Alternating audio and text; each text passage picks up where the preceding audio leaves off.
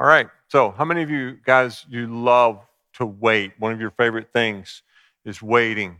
Y'all love don't you love waiting? Don't you love when things just don't happen and you just have to wait? How many of you just love your favorite thing to do? I, I kind of I hope there's nobody here that that this is your job.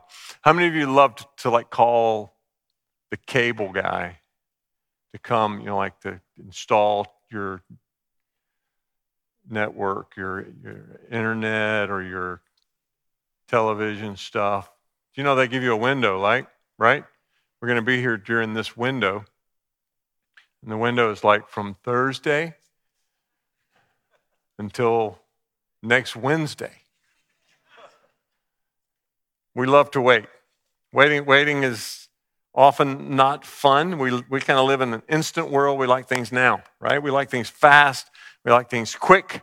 Uh, we've even turned the phrase, I can't wait, into a positive statement, right? I mean, I can't wait. That's not a good thing. If you can't wait, you're, you don't have the ability to wait. That's not a good thing, y'all. But we've made it into a positive statement. If I say, I can't wait to see you, you know what that actually means? It means that if I don't see you right this minute, I'm not going to see you. I can't wait to see you. I can't wait for Christmas. I can't wait to go on vacation. I can't wait is not a positive statement. Now, there are examples in Scripture of people who struggled in their waiting. Uh, if you read through the Psalms, you see uh, some examples of, of the psalmist, uh, David in particular, who struggled at times with waiting. Let's take a look at Psalm 13. How long, O Lord, will you forget me forever? How long will you hide your face from me? How long must I take counsel in my soul and have sorrow in my heart all the day? How long shall my enemy be exalted over me? Consider and answer me, O Lord my God. Light up my eyes, lest I sleep the sleep of death. Lest my enemies say I have prevailed over him, lest my foes rejoice because I am shaken. But I have trusted in your steadfast love. My heart shall rejoice in your salvation. I will sing to the Lord because he has dealt bountifully with me. Now, I'm sure that many of us, if not most of us, have prayed prayers like that uh, this year. We've prayed those prayers. How long, Lord? This thing was supposed to last two weeks. How long, Lord? When will this be over? When will we be, will we be back to normal, right? Why not now? Lord, could I should just suggest today would be a great day. Where are you, Lord? We don't enjoy waiting, but waiting is a big part of our journey. We need to understand that waiting is a big part of our journey, and, and Scripture is actually filled with stories of waiting. Scripture is filled with stories of, of men and women who waited. Abraham waited 25 years for the birth of Isaac. God promised him a son, a son that would be the seed of promise. He was 75 years old when he got that promise. He was 99 when Isaac was born. Now, Moses, Moses had to wait 40 years twice. Think about it, guys. 40 years twice is a lot of years. Moses had to wait 40 years twice. He was raised in the house of Pharaoh. He didn't want to be called a son of Pharaoh, refused to be called a son of Pharaoh. He knew that he was called to his people, his kinsmen. Defending one of his kinsmen, he, he actually killed a man and he had to flee. And he hid for 40 years, waiting for God's timing. He came back when he was 80. Think about that. When is your career going to start? I think when I'm 80 his calling, his purpose, the thing that God destined for him, the most significant thing that God destined for him, started when he was 80. And then for 40 years after the Exodus, They wandered in the desert until he handed things uh, to Joshua at the age of 120 and died. Jacob, we know the story of Jacob who waited for seven years for Rachel. Seven years he's willing to, to wait, to work for her father so that he could marry this girl only to be tricked into marrying her sister. And then maybe the biggest story of waiting we, we read uh, at the end of Malachi, the last book of the Old Testament, to the time of the New Testament. 400 years of silence. 400 years. We call them the silent period. The people of God waiting 400 years to hear from God. Even Jesus, even Jesus waited 30 years. 30 years he waited before he started his public ministry. Waiting is and always has been a part of God's plan and a part of God's story. We, we tend to believe when God calls us to something, when God gives us something, when God tells us, I'm going to do this through you, we tend to think, okay, well, wow, I better, I better get ready because this is probably going to happen like in the next day or so, maybe, maybe a week or two at the most. Often, God has in mind a, a longer period of preparation than we have in mind. Left to our own devices, most of us, most of us would enter into the thing that God has called us to prematurely. We have a higher value for doing than for waiting. We see waiting a lot of times as an annoyance rather than a part of God's plan and purpose. Think about this, this quote. Charles Spurgeon once said, If I had 25 years left to live, I would spend 20 of them in preparation. If I had 25 years left to live, I would spend 20 in preparation. Now, that, that seems like a lot until you consider Jesus. Jesus had 33 years on earth, he spent 30 in preparation.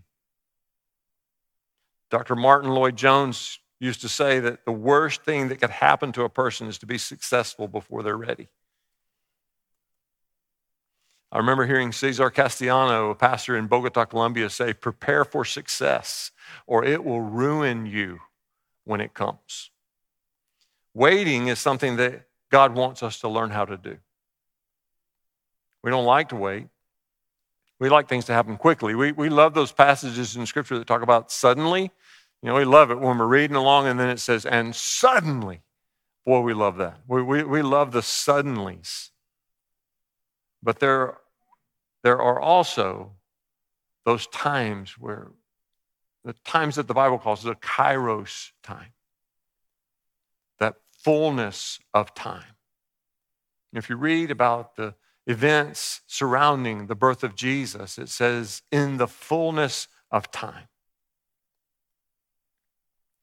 God wants us to learn how to wait, and He actually uses waiting to grow us and to prepare us for what He is doing and for what is coming. The things that He wants us to be a part of, the things that He wants us to give ourselves to. He, he wants us to wait on Him to prepare us. The, the truth is, most of us think that we're ready before we're ready. So, we're going to take a look today just at a, a couple of reasons uh, why God wants us to wait, God makes us wait, and what God is trying to accomplish in the waiting.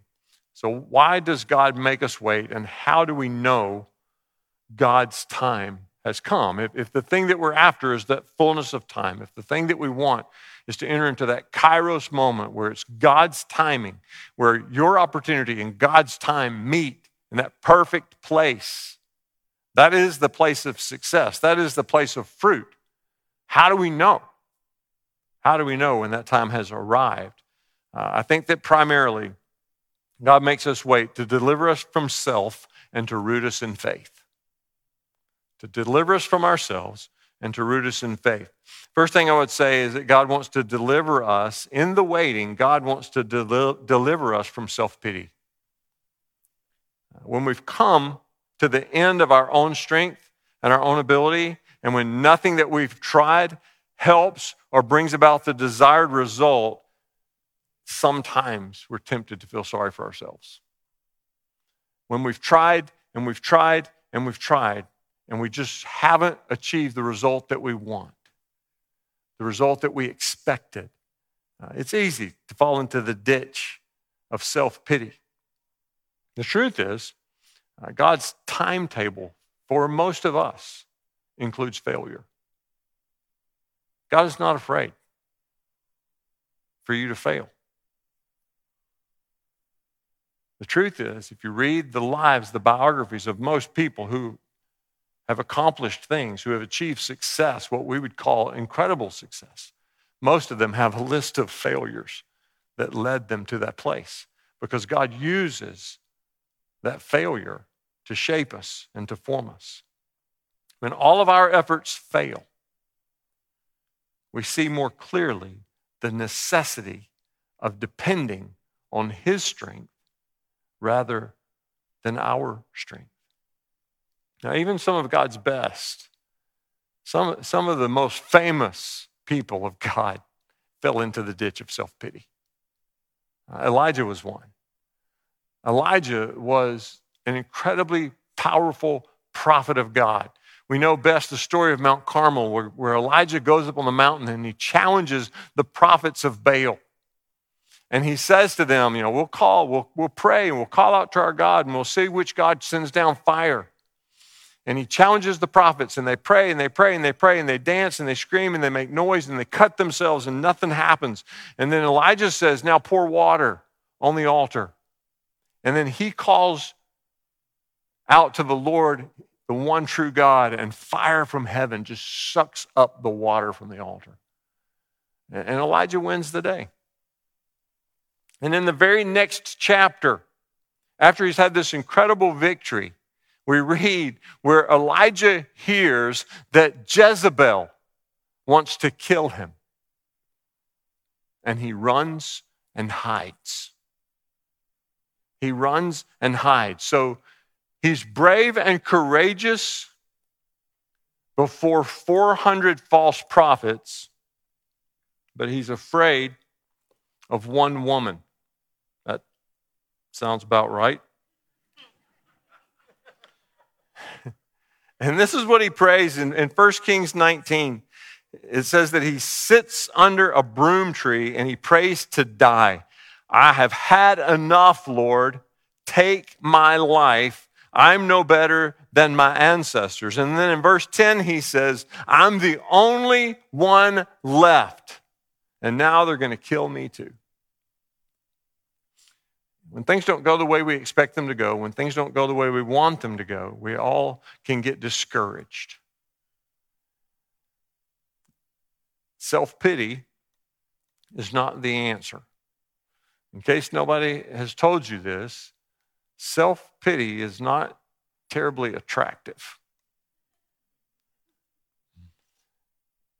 In the garden, Jesus prayed. He knew what was coming. He knew he was headed to the cross. He knew what the cross entailed.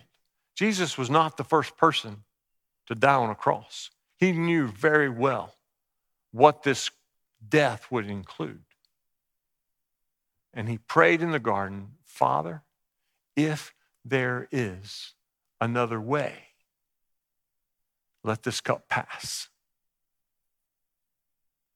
Nevertheless, not my will, but yours be done. The waiting process for you and me is to get us to the place, to get us into the place of Jesus, the place where Jesus lived. Jesus lived for the will of his Father. God will take us into the process of waiting. God will take us even through the process of disappointment to get us to the place where our prayer is not, my will be done, but your will be done. Also, God makes us wait uh, to deliver us from self reliance. Sometimes, sometimes God does something through us that is completely outside of or beyond our own ability. God shows up in a way that we didn't see coming, but we are, it's obvious this was a supernatural act. Something has happened.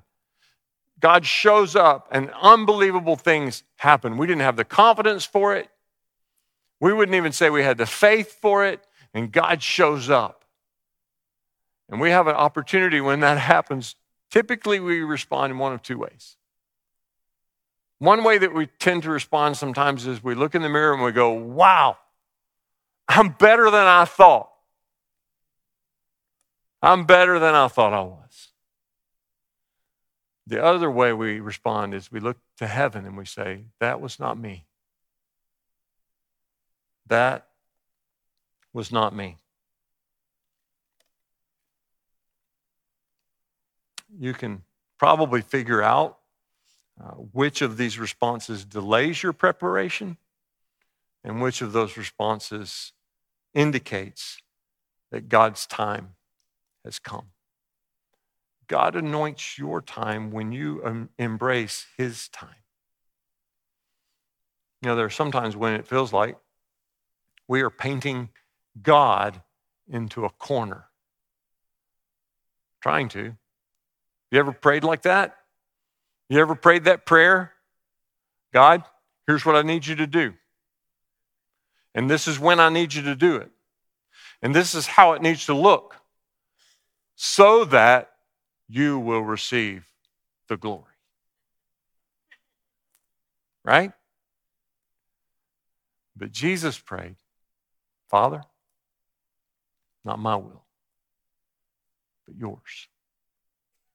Not my will, but yours. Years ago, I was assigned a job that on the surface was the perfect job for me.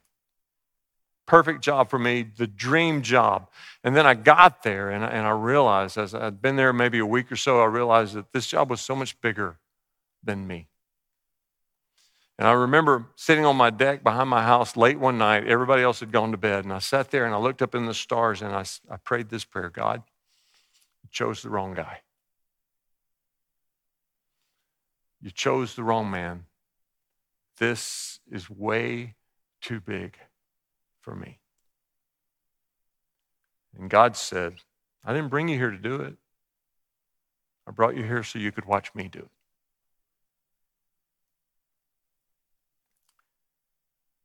God takes us into that place of waiting to remove self reliance and create God reliance, a dependence on Him. Sometimes we're delivered from self reliance when God succeeds in places that we have failed. Sometimes it's when God just shows up in places that we are afraid to enter in. Other times it's where God shows up in places that we have failed over and over and over and over again. You've tried it 10 times, every time it's failed, and then suddenly God shows up and everything's different. You know, they say that if you keep doing the same thing over and over and over again, expecting a different result, they call that insanity. Sometimes it's faithfulness, sometimes it's God. Now, I'm not suggesting that you be stubborn.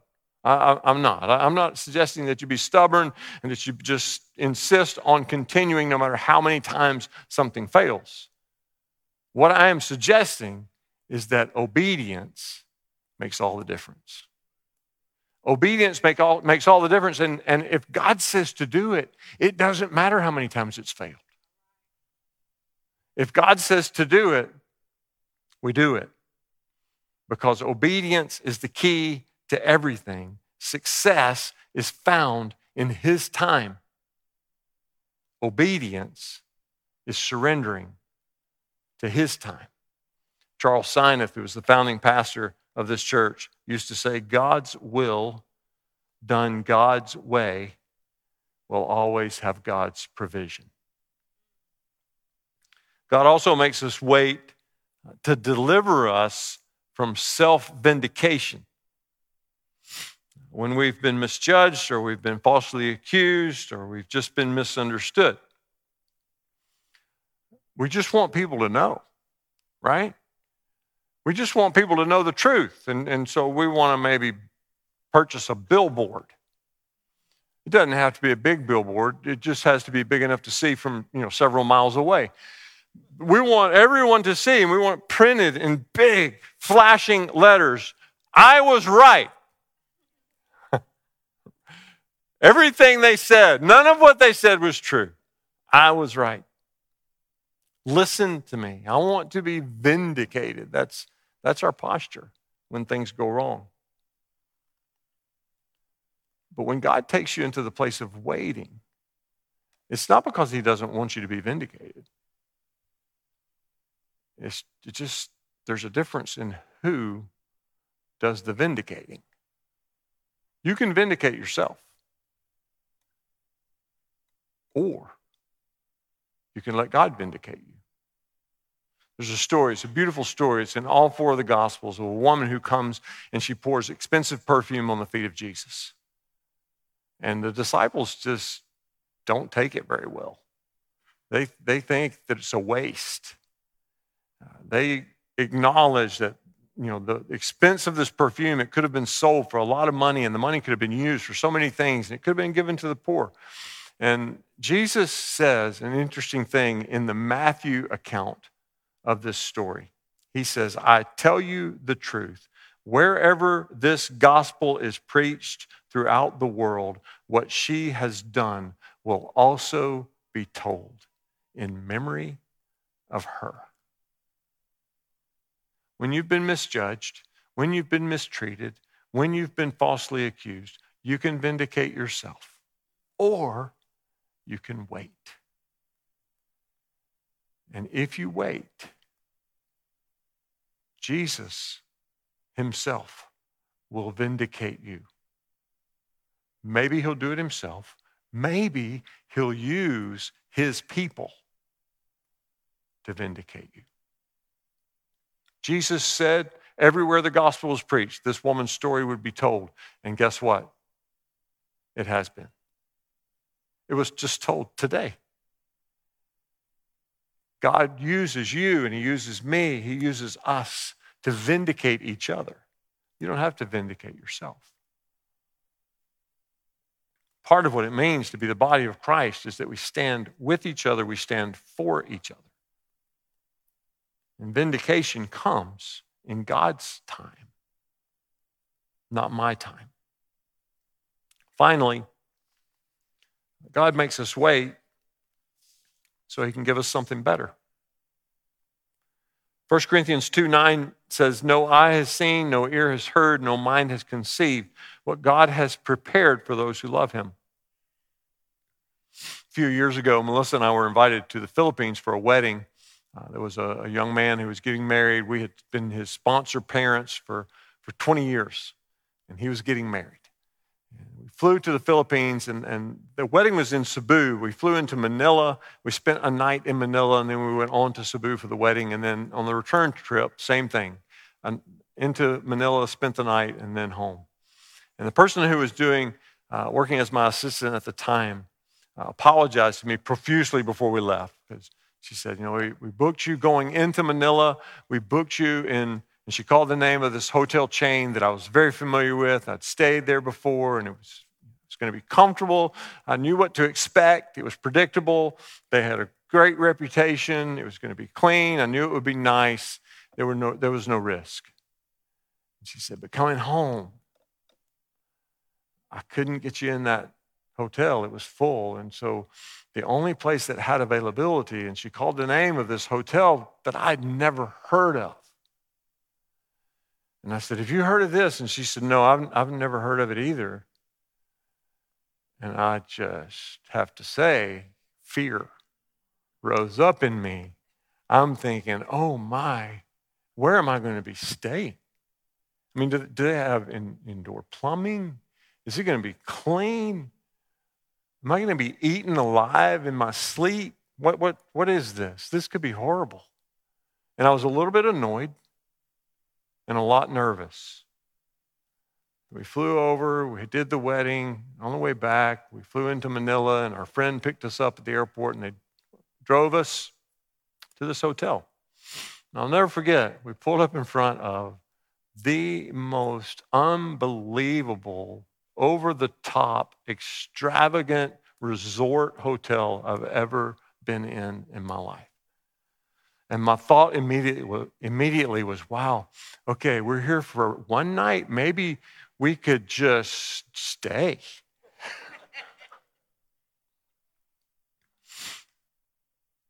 if it had been left up to me, I would have chosen the familiar. But God had something better. And I'm afraid that there have been many times in my life that I have insisted on now and had to settle for less than God would have provided had I been willing to wait. God calls us to wait, not, not to punish us, not to take away from us. It's quite the opposite. He has more for you, and He cares way too much for you to give you what you're not ready for. I want to close with this passage from James chapter 5, verses 7 and 8. Be patient, then, brothers, until the Lord's coming. See how the farmer waits for the land to yield its valuable crop, and how patient he is for the autumn and the spring rains. You too, be patient and stand firm, because the Lord's coming is near. Now let's pray.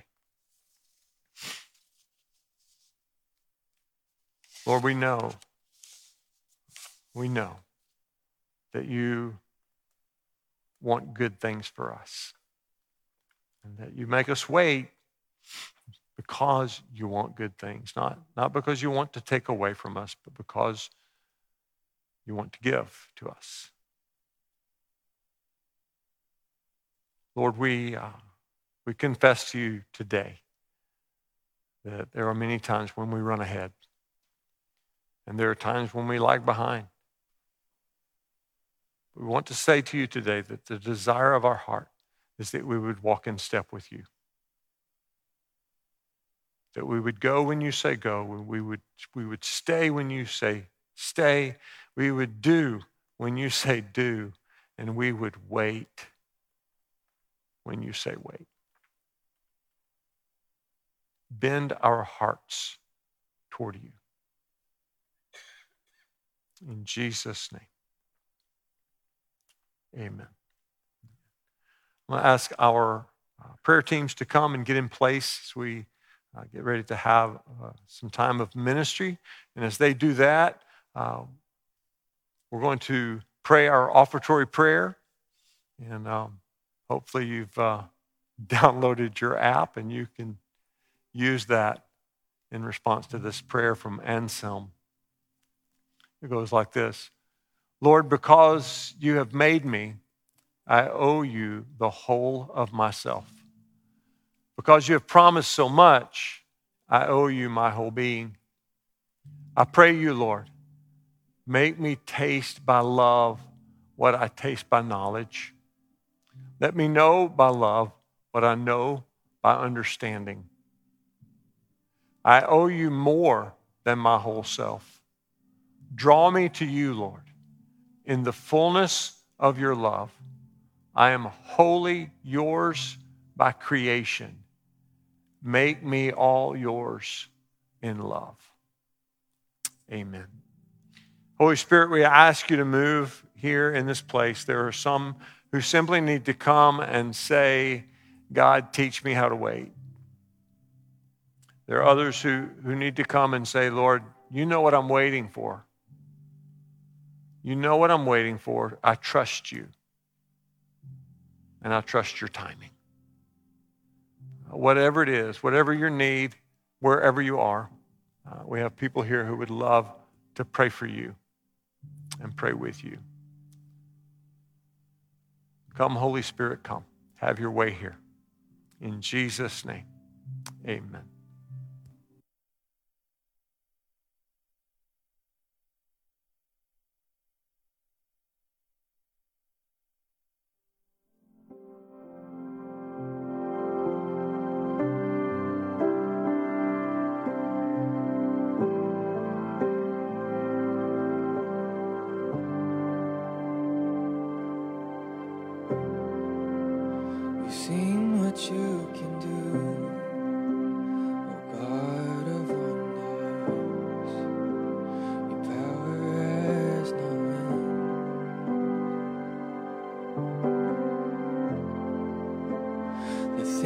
you done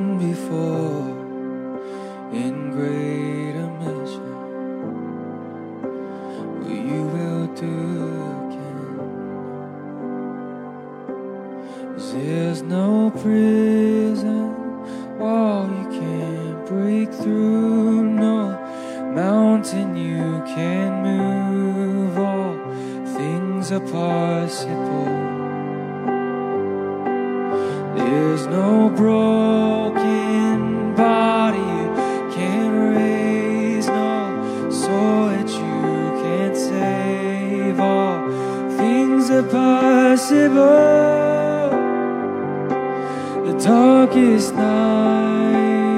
You can light it up. You can light it up. Oh God of revival Let hope arise. Death is overcome.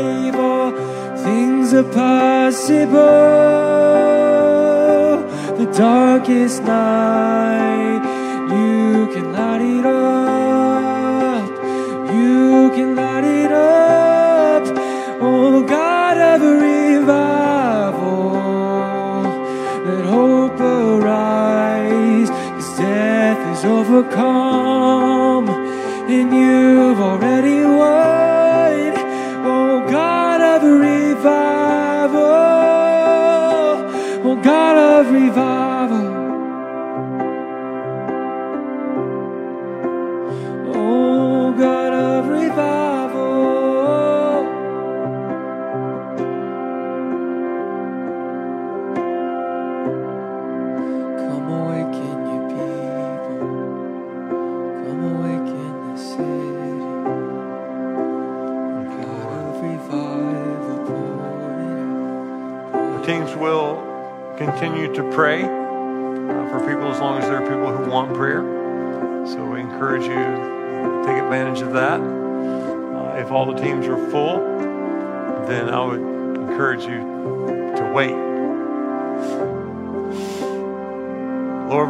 for your goodness and your mercy toward us. As we leave here today, I pray that we walk in the knowledge of your love, that we would feel the rhythm of your heart as we track with you and stay in step with you, not ahead, not lagging behind step by step. In Jesus' name, amen.